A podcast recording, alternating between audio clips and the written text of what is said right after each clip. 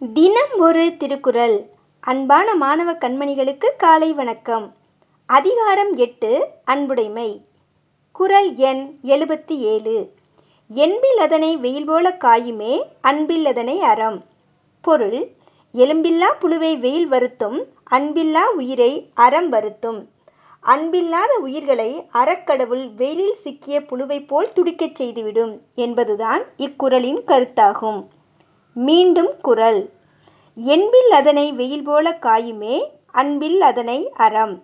நன்றி மாணவ செல்வங்களே. வாழ்க வளமுடன் வாழ்க வையகம். மகிழ்ச்சியாய் இருங்கள்.